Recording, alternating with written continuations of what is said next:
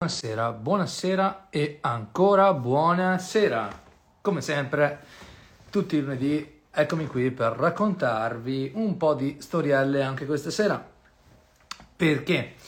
Perché eh, la domenica, come faccio da tanto tempo, eh, rispondo a tante domande e in base a quello che mi viene chiesto più spesso eh, cerco di creare un po' di contenuto che vi possa tornare utile.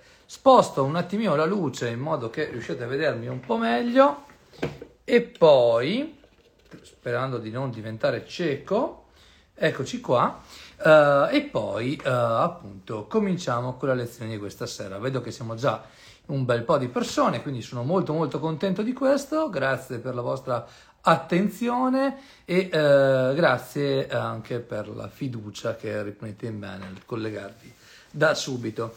Um, per chi dovesse ascoltare questo podcast o comunque questa lezione in formato audio su Spotify da domani, uh, semplicemente vi chiedo di mettere un like o comunque di iscrivervi al canale, uguale eh, cioè al nostro podcast e uguale anche per YouTube, like, commenti aiutano sempre.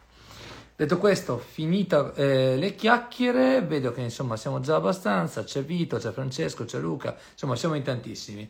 Vi chiedo solo, mi sentite bene? Mi vedete bene? Tolto questo riflesso terrificante sugli occhiali, ma devo un attimino sistemare la stanza questi giorni, quindi uh, non riesco a toglierlo al, al, momento, quindi fatemi sapere se mi sentite e mi vedete e poi cominciamo uh, con un po' di quelle cose che ho imparato negli ultimi anni e che uh, penso vi possano tornare utili, insomma. Um, uh, rispondo subito a Vito Gracci che parte subito con una domanda così aggressiva. Marketing per software cosa funziona meglio? Funziona meglio che tu studi cosa vuol dire fare marketing e dopodiché cominci a costruirlo. Per il tuo software non c'è una cosa che funziona sempre. Eh, dai su Ok, benissimo. Allora, cominciamo con l'argomento di questa sera. Uh, tra l'altro, uh, l'argomento della serata che è abbastanza ampio che cercherò di andare un pochettino a condensare in modo che riusciate a trarne da subito qualcosa di concreto. Allora, il titolo di questa lezione è 10 consigli per imprenditori e agenzie basati sui miei errori. Perché? Perché fondamentalmente dal 2000 e 10 più o meno 2011 in realtà ehm, faccio più o meno l'imprenditore. Nel senso che all'inizio eh, ah vedo che c'è anche quel simpaticissimo Riccardo Chirra tra noi. Ciao Riccardo. Non vedo l'ora di leggere un'altra delle tue fantastiche battute. Veramente sei la mia fonte quotidiana di divertimento o forse no. Comunque, sto tornando, tornando un po' a noi. Um, una decina di anni fa ho cominciato a gestire una serie di uh, um, persone, uh, prima organizzando degli eventi e poi lavorando da solo, poi con un'altra persona, poi con N altre, poi abbiamo aperto Loop e adesso in Loop siamo una cinquantina una cinquantina di persone che tra l'altro eh, lavorano tutte da remoto, quindi ci sono tutta una serie di problematiche o comunque di opportunità, se la vediamo al contrario, che vanno colte e che vanno oppure che vanno evitate. Allora, quello che eh, appunto voglio spiegarvi questa sera, voglio raccontarvi questa sera, ehm, è un pochettino l'approccio che eh, ho imparato nel tempo e che penso vi possa tornare utile. Allora, l'ho diviso in 10 punti, il punto numero uno, eh, ed è la base, è quello che mh, io chiamo fai meno e fai meglio. Uh, soprattutto in fase iniziale, quando si costruiscono o si aprono delle agenzie, si ha l'urgenza di fare mille cose subito. Mille cose che vuol dire acquisire mille clienti, fare mille, uh, prendere persone, crescere, crescere velocissimi, fare tantissima roba diversa. Solo che il grande problema di questo punto qui è che quando il, noi imprenditori, eh, che siamo verosimilmente uno o due per ogni azienda, uh, magari um, o tre come nel nostro caso, uh, quando noi imprenditori cominciamo a fare troppe cose, cominciamo a farle tutte male. Quindi l'obiettivo di base di questo punto è questo, dovete imparare, soprattutto in fase iniziale, quando cominciate a costruire la vostra agenzia, quando cominciate a costruire la vostra azienda, che dovete semplificare al massimo e iniziare a priorizzare quelle che sono le vostre cose. quello che dovete fare, insomma, banalmente. E quindi quello che io ho errato all'inizio è stato provare a prendere tanti clienti, parlare con tante persone, gestire tanti processi, cosa che poi di fatto che cosa comporta? Comporta che non riesci più ad avere un focus su quello che stai facendo, ti dividi la, la tua attenzione tra tante cose e fai tutto male.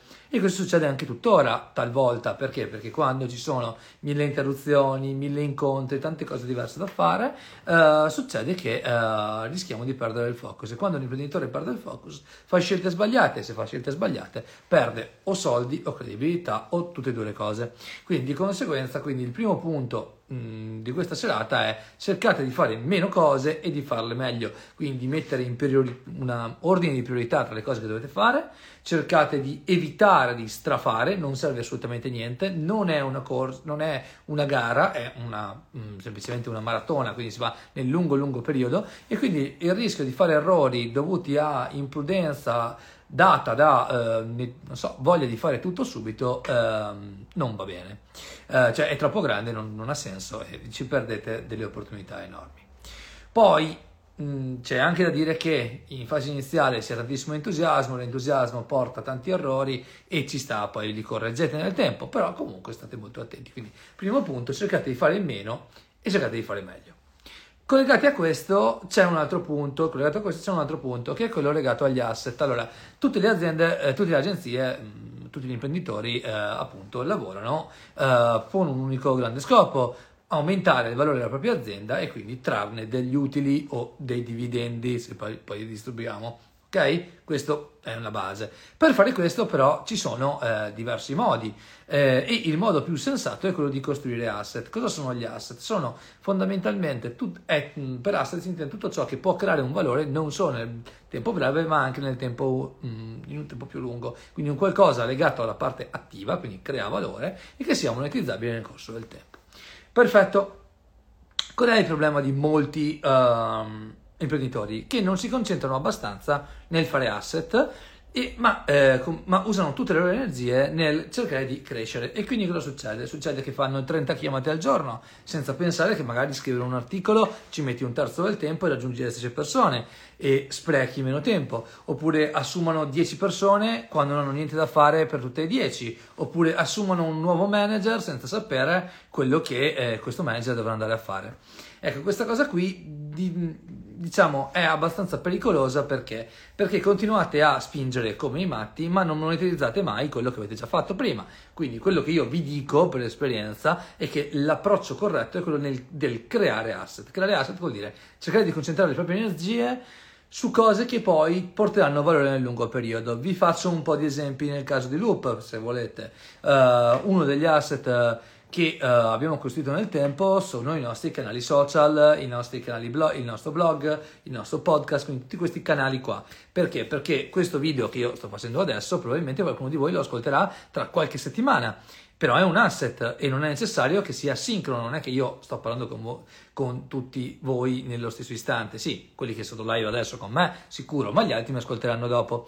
Questa cosa vuol dire che io ho creato qualcosa che dura nel tempo, che ha un valore che si sposta nel tempo. Uguale le newsletter, non tutti leggono la newsletter di sabato mattina quando arriva, però noi sappiamo che nel corso della settimana più o meno il 55-60% delle persone iscritte alla newsletter in The Loop leggerà la newsletter e dalla newsletter arriverà a leggere gli articoli che gli interessano, articoli che sono in un blog, blog che è nutrito costantemente, ma quanto spesso è nutrito? Dipende dai periodi, ci sono dei periodi in cui facciamo uscire più articoli e altri periodi in cui facciamo uscire meno articoli, magari delle guide o cose diverse. Perché facciamo questo? Perché anche quest, tutte queste cose qua diventano asset, asset che nel corso del tempo magari si posizionano su Google o comunque possiamo usare per fare advertising e trovare dei nuovi uh, clienti o comunque del nuovo target che ci conosce e man mano magari può diventare cliente. Uguale io Francesco, faccio un contenuto ogni giorno, ogni due giorni su LinkedIn da un bel po' di anni. Perché? Perché io so che quel contenuto non dura quel giorno e basta, ma dura nel tempo. Una volta facevo anche tantissime storie, però le storie io so che durano 24 ore, quindi io se mi impegno tanto a fare una cosa che dura poco, quello non è un buon asset, quello è un sistema per magari attirare l'attenzione, per dare del valore nello short term, benissimo. ottimo, fa parte del gioco, però in realtà la cosa importante è che io crei contenuti che durino nel tempo, crei qualcosa che possa essere monetizzato nel corso del tempo. Ecco, questa cosa è un esempio e vi sto parlando di marketing. Quando poi parliamo, parliamo di azienda, creare asset vuol dire creare processi, vuol dire creare flussi, vuol dire creare tutto ciò che serve per mandare avanti l'azienda, eh, anche se noi magari non ci siamo, quindi magari io per due giorni nella mia vita stacco, non parlo con nessuno, Loop non chiude, Loop va avanti. Uguale se staccano i miei soci, uh, uguale se staccano tutti, uh, se ognuna delle persone di Loop si prende un po' di ferie, tutti vanno in ferie eppure l'azienda va avanti lo stesso. Perché? Perché nel momento in cui uno non c'è, c'è comunque un processo che dice quello che permette all'azienda di andare avanti, un processo, una serie di processi che dicono come va gestito l'onboard di un cliente, come va fatto un kick-off di un cliente, come si fa una consulenza, come si fa una campagna, non lo diciamo, ma in realtà ci sono gli asset che lo spiegano, eh, non tanto in loop quanto in generale. Quindi tante cose noi le abbiamo già codificate e avendole codificate abbiamo qualcosa che nel corso del tempo possiamo monetizzare, perché una volta che fai quel lavoro e lo fai bene, poi nel corso del tempo lo vai a creare, lo vai a riutilizzare e quindi a monetizzare.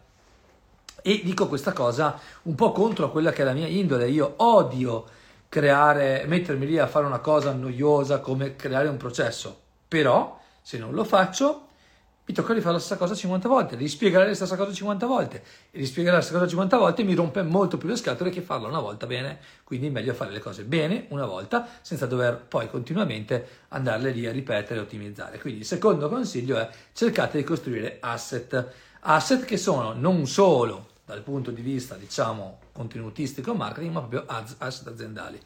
Tra gli asset aziendali arriviamo al terzo punto, parlando di asset aziendali arriviamo al terzo punto il terzo punto, che è quello legato alle persone. Uno degli errori che uh, io ho fatto nel corso della mia vita è stato quello di, prendere, di pensare, più che di prendere, di pensare che uh, la mia azienda, le mie aziende sarebbero cresciute con i junior, quindi con le persone che non sanno niente e che vanno formate, quando in realtà... Uh, questa cosa non è vera, o meglio, è vera fino a un certo punto. È chiaro che in tutte le aziende ci sono tanti livelli diversi, in tutte le agenzie ci sono tanti livelli diversi, quantomeno di esperienza, ma è anche vero che se tu vuoi far crescere un'azienda hai bisogno anche delle persone senior, quindi delle persone che siano in grado di passare la propria esperienza a magari chi ne ha di meno. Quindi quello, una delle grandi lezioni che ho imparato, e, e l'ho imparato tra l'altro a una cena, questa un po' di anni fa, è quella di andare a cercare i migliori per lavorare con, cioè per lavorarci assieme. Che cosa vuol dire questo? Vuol dire che io non posso concentrarmi nel comprare chi costa meno, ma io devo, cons- devo concentrarmi su comprare il tempo, quantomeno, comprare è una brutta parola, insomma, scegliere chi costa meno, ma scegliere invece quelli che vi portano più valore aggiunto. Questo ci ha portato nel corso del tempo nel costruire un sistema di management, anche in loop. All'inizio eravamo io, Lorenzo e Simone, adesso c'è anche Elisabetta, c'è anche Gabriele, ci sono altre persone che gestiscono il team. E questa cosa è un grande asset per noi perché io ho scelto delle persone estremamente competenti, sì mi costeranno leggermente di più, va bene, ma il loro valore aggiunto è enorme il fatto semplicemente di non dover fare due o tre riunioni a settimana con i team, ma, per, ma, in questo momento li fanno Gabriele da una parte per la parte creativa, Elisabetta per la parte advertising, mi toglie, eh, mi lascia tanto tempo per fare altre cose, mi toglie un pensiero o più pensieri e io riesco a interagire e a intervenire solo nel momento in cui c'è reale bisogno della mia presenza, del mio valore aggiunto. Se io non avessi fatto questa scelta, cioè non avessi scelto persone già competenti, già senior, già capaci, che poi posso portare a crescere ancora, questo di sicuro, ma non avessi fatto questa scelta tecnica, cosa avrei portato a casa? Avrei portato a casa un'azienda che, che, cresce più lentamente, che fa più errori e quindi pagherei con gli errori quella piccola differenza di prezzo che poi invece ho preferito pagare in anticipo. Quindi investire sulle persone, non solo, punto, non solo perché questo genera dei risultati economici, ma questo perché genera anche un valore aggiunto all'azienda che attira nuovi talenti e quindi quando tu all'interno della tua azienda hai della gente forte è sarà più facile che altra gente forte venga a lavorare con te. Questo mm, ve lo dico per esperienza diretta. Eh, una volta la gente voleva lavorare con Francesco, adesso la gente, tutte le persone che si candidano con, per noi vogliono lavorare con Lupo e portare del valore aggiunto.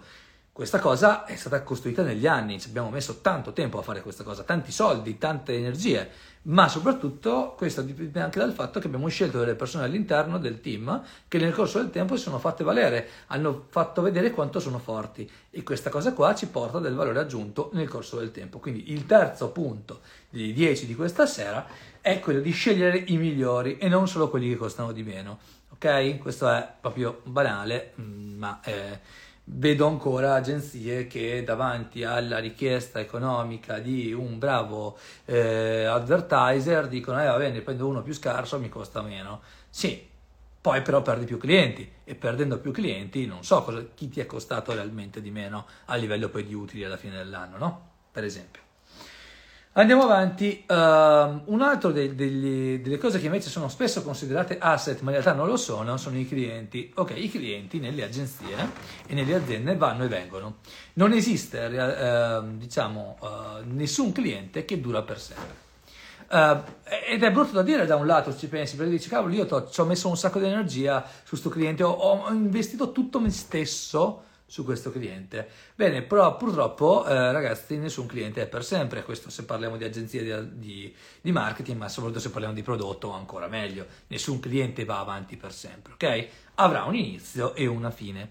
Quindi la bravura, una, una delle cose che ho dovuto imparare nel corso del tempo è che dobbiamo imparare a parlare con i nostri clienti, che siano clienti di agenzia o che siano clienti di prodotto o di servizio, è la stessa cosa, per capire cosa vogliono veramente e per settare delle uh, aspettative che siano realistiche. Aspettative realistiche vuol dire che dopo non ci saranno delusioni. Quindi se all'inizio, quando ero un giovane freelance, dicevo ecco arrivo io, sono un fenomeno, faccio tutto io, adesso invece dico ok, piano, fissiamo delle, delle, aspettative realistiche, cerchiamo di capire se io faccio per te e tu fai per me, se siamo nella stessa lunghezza d'onda cominciamo a collaborare, altrimenti guarda preferisco neanche lavorare con te, ma non perché io sia un antipatico arrogante e che me la tiri, no, è semplicemente che evito di farti perdere del tempo o di perderne io, mi sembra molto più, molto più efficace, molto più sensato. Questa cosa si fa parlando, parlando vuol dire cercare di, di dare valore a chi abbiamo davanti e ascoltare quello che lui vuole da noi. Se poi non c'è un punto di incontro, pazienza, quindi dovete scegliervi un po' i clienti, ma soprattutto dovete parlarci. Um, soprattutto mm, diciamo, in ottica di settare delle aspettative che siano realistiche. Ecco, questa cosa, se parliamo di e-commerce, è un po' più difficile, con molti clienti non parliamo, però in realtà parliamo molto prima che acquistino. E quindi, siccome noi non ci parliamo direttamente, ma ci parliamo indirettamente, anche tutti i messaggi che noi facciamo, tutto quello che eh, noi andiamo a comunicare, è qualcosa che poi il cliente ha nella sua testa e genera in lui qualche tipo di aspettativa. Non è assolutamente banale, ci vuole tanto tempo, i processi aiutano anche questo, però quando devi gestire tanta tanta gente eh, e tanti tanti clienti, aver settato delle aspettative realistiche ha veramente senso. Ok? Ve lo dico per esperienza diretta perché poi quando non settate bene le aspettative arrivano andate e dicono eh, ma io, io, credevo che ecco no invece non devi credere niente io ti ho detto cosa si fa come si fa perché si fa e dove si va ok quindi ter- quarto consiglio è questo Quinto, questo consiglio, quinto consiglio eh, è quello di imparare a leggere i numeri e i numeri non sono solo numeri di crescita e adesso vi faccio un esempio. Se voi andate a vedere uh, nella classifica del Sole 24 Ore che si chiama leader della crescita, quelli che erano leader della crescita 4 anni fa, quanti di questi sono ancora A crescenti e B esistenti? Vedete che tantissimi di questi, ok? Tantissimi di questi uh, leader non esistono più. Perché? Perché hanno pensato a guardare i dati sbagliati e il loro gambling non ha funzionato. Le aziende non vivono per crescere per sempre, le aziende vivono per generare utili e quindi ci sono dei periodi in cui crescono e dei periodi in cui non crescono. È statistico, è normale. Nei periodi in cui non crescono di solito consolidano. Nel momento in cui invece noi pensiamo solamente a crescere, quindi guardiamo solamente i numeri di fatturato, a meno che il nostro obiettivo non sia quello di vendere il sistema in tempi brevissimi, ecco, il problema si fa molto grave perché noi cresciamo, cresciamo, cresciamo, ma non stiamo crescendo in modo profittevole e se noi non cresciamo in modo profittevole, che cosa succede? Perdiamo occasioni, perdiamo soldi. E se noi perdiamo soldi, prima o poi chiudiamo. Perché? Perché nel momento in cui sto perdendo dei soldi c'è un limite massimo ai soldi che posso crescere, eh, perdere, che, che è l'ammontare per il quale dopo nessuno me ne presta più, e lì eh, cadi, cadi malamente. Ecco, l'esempio di leader della crescita è questo, ce ne sono tanti, sono anche tante agenzie che sono crollate così perché non erano capaci di guardare i numeri giusti e volevano solo fatturato, fatturato, fatturato, fatturato, fatturato, quando in realtà conviene guardare invece la struttura dei costi, la struttura dei ricavi cosa porta che cosa, dove ho grande margine, dove non ho grande margine e dove sto andando a lavorare eh, e in base a questo costruire un sistema che stia in piedi da solo. Ok? Quindi imparate a leggere i numeri. Ho dovuto imparare anch'io, cioè io ho una laurea, l'ho, detto mille volte, ho studiato tanto all'università sta roba qua, però poi quando mi sono messo davanti all'evidenza di lavorare un'azienda mia molto grande, come può essere ora Loop, abbiamo capito che il controllo di gestione è ciò che ci, fa, che ci salva la vita. Per fortuna noi abbiamo uh, in Loop uh, una persona che ci aiuta, Santa Arianna, abbiamo un bravo commercialista, ma soprattutto noi soci stiamo attenti alle scelte che andiamo a fare, che non debbano mai essere, diciamo, sciagurate o troppo avventate perché il rischio è che poi non siamo in piedi anche solo la scelta di quando dobbiamo pagarci gli utili è una scelta che va fatta in modo oculato. Perché? Perché altrimenti rischiamo di mettere la società in una situazione che non è quella ideale per la, per la società stessa, quindi meglio evitare. Quindi quello che io vi dico come quarto, anzi 1, 2, 3, 4, quinto consiglio è quello di guardare i numeri ma soprattutto imparare a capirli e quindi a fare bene i conti. Anche lì, io vi assicuro, la maggior parte delle aziende crollano ed è un peccato perché eh, non ci vuole poi tanto, ci vuole solo qualcuno che vi insegni a fare questa roba. Ne parliamo anche in performance school di questa roba qua molto spesso, però comunque tendenzialmente quello che io dico è non lo sapete fare, perfetto, non dite al commercialista fai tu, dite al commercialista come si fa sta roba, chiedete a un consulente, pagate qualcuno, pagate la cioè fate in modo di costruire un sistema che vi salvi, altrimenti vi fate male ve lo, ve lo assicuro al 100%. Okay? Perché c'è stato un anno in cui io e il mio ex socio abbiamo pagato molto più i collaboratori di quello che abbiamo guadagnato noi. E questo perché? Perché ci sembrava giusto pagare i collaboratori così, però non abbiamo fatto i conti sulla marginalità. Ci facevamo pagare troppo poco per pagare così le persone. E questo non va bene. E quindi abbiamo dovuto ribilanciare tutto in modo da essere molto più eh, efficienti dal punto di vista finanziario, meno clienti piccoli, più clienti grandi e una serie di altre cose. Poi, um, ve l'ho detto prima e ve lo ripeto, punto numero 6, processi. Processi cosa vuol dire? Vuol dire che non è vero che tutti devono parlare con tutti, non è vero che tutti devono fare tutto, non è vero che le aziende funzionano nel momento in cui tutti sanno tutto e si comportano come una famiglia, cioè spettegolano, ok? No, non funziona così. Le aziende che funzionano bene sono quelle in cui ognuno sa esattamente cosa deve fare e qual è l'outcome che deve arrivare da ciò che lui deve fare. Non è importante che lui sappia come deve farlo, quello lo sa da solo, non devo dirglielo io. Però io, lui deve essere, per ognuna delle persone che lavorano con noi, deve essere chiaro qual è l'outcome, quindi cosa voglio da loro nel lungo periodo, qual è l'obiettivo del loro lavoro. Questo vale per i manager, vale per gli strategist, vale per i tecnici, vale per qualunque persona che sia all'interno del nostro, uh, del nostro sistema. Altrimenti ci si trova a un certo punto in cui si fa la fine dei criceti, cioè si corre in una ruota, tutti corrono, corrono, corrono, ma nessuno va da nessuna parte. E questo è uno spreco di energie, uno spreco di opportunità e genera dei costi che potremmo aver evitato di sostenere perché non andiamo a recuperarli nel breve e neanche nel medio e neanche nel lungo periodo. Ok? Quindi ciò che io vi posso dire è che uh, la cosa più importante è costruire dei processi che sono costruiti sulle persone, processi che vuol dire non solo cosa devi fare, non vuol dire come devi fare, ma vuol dire qual è l'outcome. Quindi io col processo ho sia il processo, quindi come si fa una roba, ma soprattutto dove voglio arrivare, quindi qual è il flusso che mi porta da un punto a un altro. È un lavoro impossibile, è un lavoro noiosissimo, è un lavoro pesantissimo ed è un lavoro continuo, perché più evolve l'azienda, più evolvono i processi. Questa roba è una sbatta incredibile, ma se non la fate, veramente non ne uscite. E ve lo dico per mia esperienza diretta, che poi magari io non sarò la persona più ordinata del mondo, ma vi assicuro eh, che eh, da quando abbiamo cominciato a approcciare la cosa in questo modo, le cose sono cambiate. Eh, soprattutto perché, um, diciamo, se le cose stanno ordinate, si arriva al punto successivo, e il punto successivo, che in questo momento è il numero 7 o 6, 6, 1, 2, 3, 4, 5, 6, 7, è quello che dice che dobbiamo creare dei luoghi in cui, quindi le nostre aziende, dove le persone vogliono rimanere e non solo dove le persone vogliono passare. Io vi ho detto prima che i clienti vanno e vengono, la stessa cosa vale per le persone che lavorano con noi, però più tempo una persona rimane all'interno di un'azienda, maggiore è il valore che potenzialmente può portare all'azienda stessa e soprattutto nel momento in cui una persona se ne va dall'azienda rimane un buco, un buco che non è sempre facile da colmare. Quindi ciò che noi dobbiamo fare come imprenditori è creare un buon ambiente. Un buon ambiente si basa su buoni processi, si basa su buone paghe, si basa in parte su buone paghe perché sono una variabile che non è per tutto uguale, eh, si basa sul rispetto di chi abbiamo davanti, si basa anche sull'ascoltare quelle che sono le necessità non solo diciamo dirette, ma anche indirette delle persone che abbiamo davanti. Questa roba è ancora una volta molto complessa in fase iniziale perché? perché le persone non dicono quello che pensano, non si fidano, ci sono tantissime variabili e poi ci sono anche tantissime variabili date dal fatto che non tutte le persone sono uguali nel corso del tempo, le persone cambiano, ci sta, ok, è normale, tutti noi cambiamo. Quindi ciò che io vi dico è cercate di creare un ambiente in cui sia Uh, presente sia il rispetto, sia l'ascolto, sia soprattutto una regola di base che è insomma una visione comune e condivisa con le persone che avete intorno.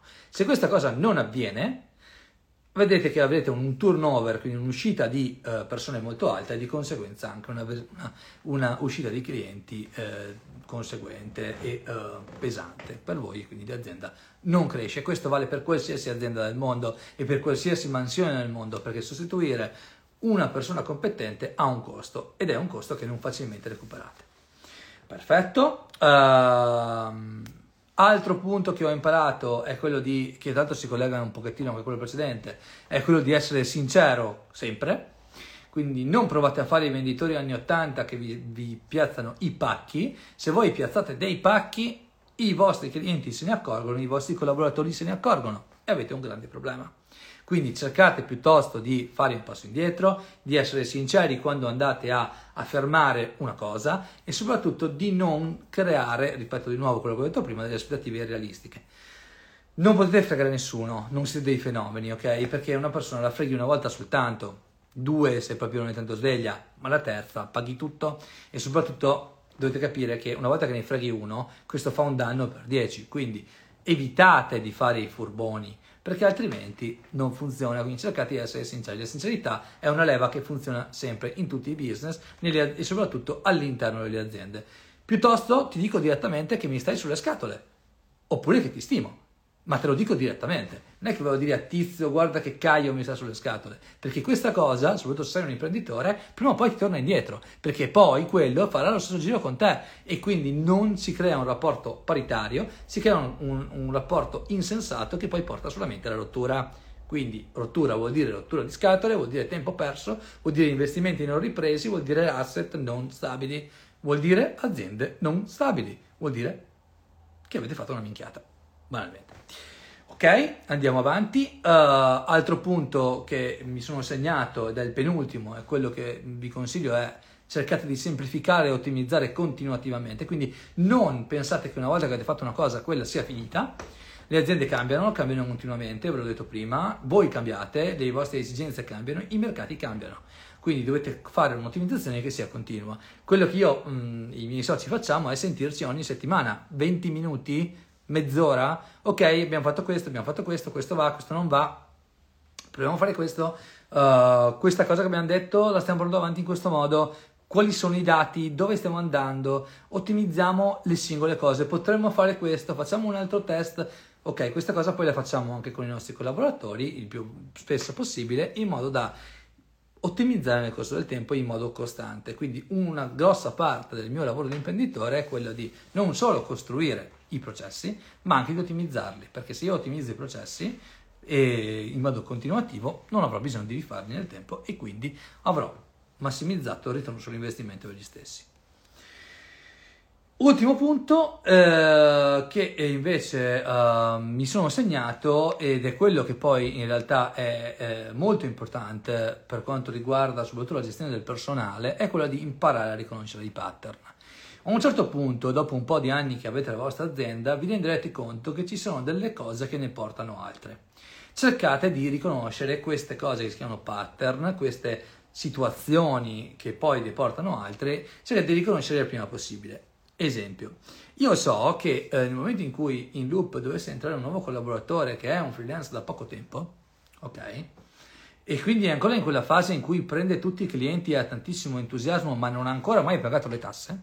Io so che questa persona, nel momento in cui comincia, comincia un pochettino ad avere uh, abbastanza lavoro da me e da altri, uh, rischia il burnout, ok? E nel momento in cui rischia il burnout ci sono due tipi di approcci. C'è un approccio che dice ok, mi devo, devo rallentare e c'è un altro approccio in cui dice no, non posso rallentare, tutto il mondo si aspetta grandi cose da me.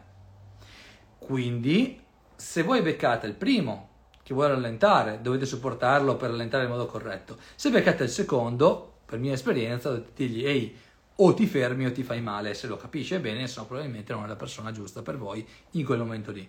Questo perché lo so? Perché ho visto tante volte succedere questa cosa e se avendola vista tante volte l'ho standardizzata, avendola standardizzata riesco a fare delle, delle cose veramente eh, efficaci e uh, prevedere dei danni potenziali. Quindi quello che io uh, diciamo vi posso dire è che dovete riconoscere il più possibile i vostri pattern uh, aziendali, quindi delle cose che ne comportano altre. Più siete bravi a riconoscere i pattern, più si va avanti. Perfetto, siamo arrivati al punto 10, vi ho detto quelle cose che mi erano venute in mente prima di raccontarvi, spero vi siano, vi siano, utili e adesso rispondo alle vostre domande se ne avete, perché ne ho già vista qualcuno e qualcuna e poi se ne avete altre vi rispondo volentieri su questo o altri argomenti come facciamo ormai da un po' ogni lunedì. Uh, Cristiano chiede il tuo corso Facebook Ads Pro, posso imparare a fare il media buyer? Sì, certo, serve esattamente a questo, eh, serve per imparare a usare Facebook Ads, quindi, eh, o Meta Ads come la chiami adesso, in modo estremamente, estremamente avanzato. Cioè, vi assicuro, non c'è niente del genere in Italia e non lo dico io. Ci sono 122 lezioni, mi pare adesso, sono 35 ore di corso, mi sembra che una cosa del genere non esista in Italia, così completa.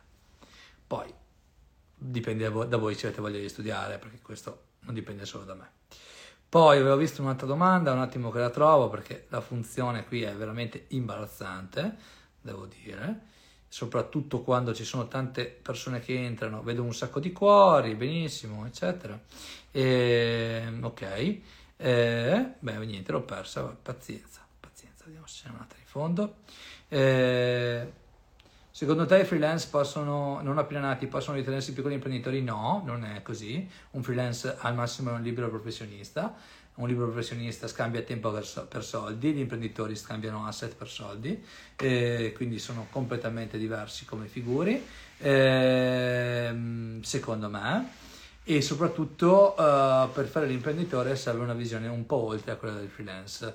Il freelance sopravvive o vive bene l'imprenditore crea valore per altri, quindi sono due modi diversi di fare lo stesso business. Poi ci siano dei punti in comune, siamo d'accordo, però... Poi Giuseppe scrive: Il minimo comune di multiplo di tutti i punti che hai descritto è l'ascolto e l'attenzione a senso alternato tra azienda e collaboratori. Se ascolti ti accorgi delle cose, altrimenti disastro. Esatto. Il problema è che ascoltare molto spesso è difficile. Uno, perché non siamo abituati, due, perché la gente non parla. E se la gente non parla, non si va da nessuna parte eh, cioè si fa molta molta fatica a, ad andare avanti insieme, almeno per mia esperienza diretta. Questo è un po' eh, il punto. Ok, vediamo se c'è qualcun altro che ha qualche altra domanda, se no tra poco vi saluto, anche perché come vedete dai miei occhi, che adesso vi mostro, sono abbastanza stanchino oggi, eh, giornata abbastanza pesante da tanti punti di vista, eh, tanti incontri, tante chiacchiere, alla fine finisco anche io un po' stanchino. Ok, vediamo, vediamo, vediamo. Madonna, che, pessima sta roba del sta impostazione. Vabbè, pazienza. Allora, visto che non avete altre domande per me, penso sinceramente che di avervi dato de, degli spunti utili. Se vi vengono poi dopo, scrivetele pure nei commenti. E ah no, eccola qua. Ho aperto per IVA, ma ancora nessun cliente. Hai un consiglio su due piedi? Ho già visto le tue live a riguardo, però già che ci siamo, eh, già che ci siamo, mettile in pratica il live e le, e le, e le mm, lezioni. Non è che ti do un consiglio così a caso. Studia, ottimizza, testa, migliora. Questo vale. Consolidamento aziendale, come farlo in modo ponderato cercando al contempo di far crescere l'azienda? Dipende cosa consideri tu con consolidamento, cioè uh, vuoi considerare asset del tipo crea un asset che poi potenzialmente posso vendere oppure poi vuoi consolidare i processi in modo da poterli ripetere? Dipende un po' dall'approccio che hai tu a questo gioco qui. Uh, il, modo, il modo più sensato secondo me di far crescere uh, diciamo, uh, l'azienda è quello di mh, non avere un approccio top down o down top, quindi non è che tu dici le cose o le ascolti e basta, ma diciamo avere un approccio, un approccio orizzontale, quindi osservare tutte le, tutte le, diciamo, tutti i processi e cercare di ottimizzarli al massimo in modo da ognuno di questi consolidarlo come se fosse una piccola torretta e poi da lì riesci a fare eventualmente un consolidamento più, più solido da, da, altri punti di vista, ma mh, dipende poi, ripeto, cosa tu, con, cioè, se mi fai una domanda più precisa, magari ti rispondo un po' meglio. Secondo te, quando i freelance sono in burnout e quando invece lavorano ad un altro ritmo ma sostenibile, cioè come lo riconosceresti? Se fanno cazzate, sono in burnout. Se rispondono male, sono in, in burnout. se non stanno attenti ai dettagli, sono in burnout. Se, svegli- se sono svogliati, sono in burnout. Se sono incapaci di intrattenere relazioni con altri eh, che siano sane, sono in burnout o sono dei deficienti. Quindi insomma, mh, mm, quelli sono un po' i punti. Poi ognuno di, di noi deve riconoscere il proprio eh, punto di rottura e sperare di non arrivare al burnout vero e proprio e lì dovete farvi arrivare, dovete farvi aiutare, scusatemi. Perfetto. Tra l'altro vedo che è arrivato anche il buon Salvatore Namia, ciao salvo, e c'è anche Josh Graphic che mi saluta, quindi ciao. Perfetto. Vediamo se c'è ancora qualche altra domanda, perché io so che le state scrivendo queste domande, solo che poi io vi rispondo un pezzo alla volta, perché purtroppo questo bellissimo format è carino, ma non uh, così efficiente dal punto di vista delle domande e risposte. Eh, cosa vi dovevo dire ancora? Eh, vabbè, eh, ah, eccolo qua, domanda. Quali possono essere i motivi per cui il conversion tracking di Google non funziona? L'avrei installato male data layer inefficiente, codice installato nel posto sbagliato, eh, poco tempo perché comunque Google ha bisogno di tempo. Questi sono i fattori principali. Ok?